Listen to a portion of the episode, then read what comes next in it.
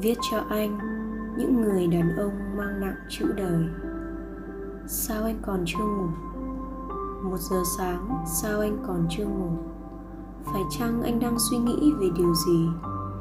Về quá khứ, hiện tại hay cái tương lai mờ ảo phía trước? Trong căn phòng vắng lặng, tối đen đen như cái tâm trạng của anh lúc này, anh nhẹ cầm điếu thuốc trên tay hút một hơi thật dài thở ra làn khói trắng trông đến nặng nề. Đêm nay, ngoài cửa sổ, trăng sáng hơn mọi ngày. Ít ra còn có thứ ánh sáng mong manh ấy, sưởi ấm anh. Hôm nay, anh có mệt không? Rồi sáng mai khi mặt trời ló dạng, anh khoác lên mình chiếc áo sơ mi ngay ngắn, che đi những điều tồi tệ. Anh bước ra ngoài với tâm thế của người đàn ông, đầu đội trời, chân đạp đất vai anh lại tiếp tục gồng gánh, tiền bạc, trách nhiệm, địa vị xã hội, hay còn gọi tắt là đời. Anh có ổn không? Sao anh lại hút thuốc? Không biết, hút vài điếu, giải sầu vậy thôi. Anh có muốn khóc không? Thằng đàn ông mà đổ lệ, thì hèn lắm. Anh dụi điếu thuốc vào cái gạt tàn một điếu, hai điếu, ba điếu ngủ đi anh. Mọi chuyện rồi sẽ ổn thôi.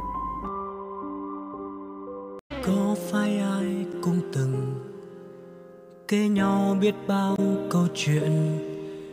Luôn phải mạnh mẽ, đàn ông không khóc bao giờ.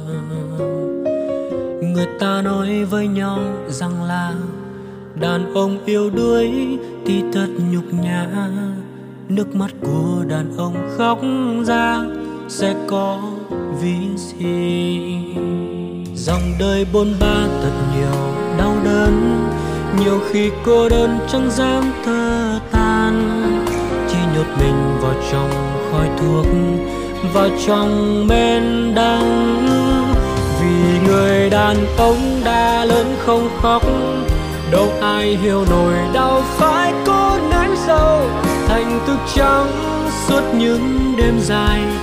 Ngàn tâm tư biết nói với ai, vì người đàn ông đã lớn không khóc.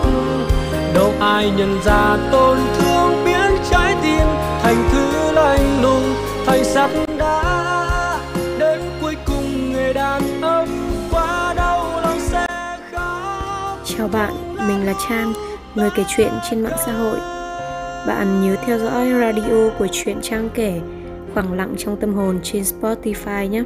Hoặc có thể truy cập vào website chuyện trang kể com để đọc thêm nhiều thông tin thú vị nhé. Cảm ơn bạn đã lắng nghe.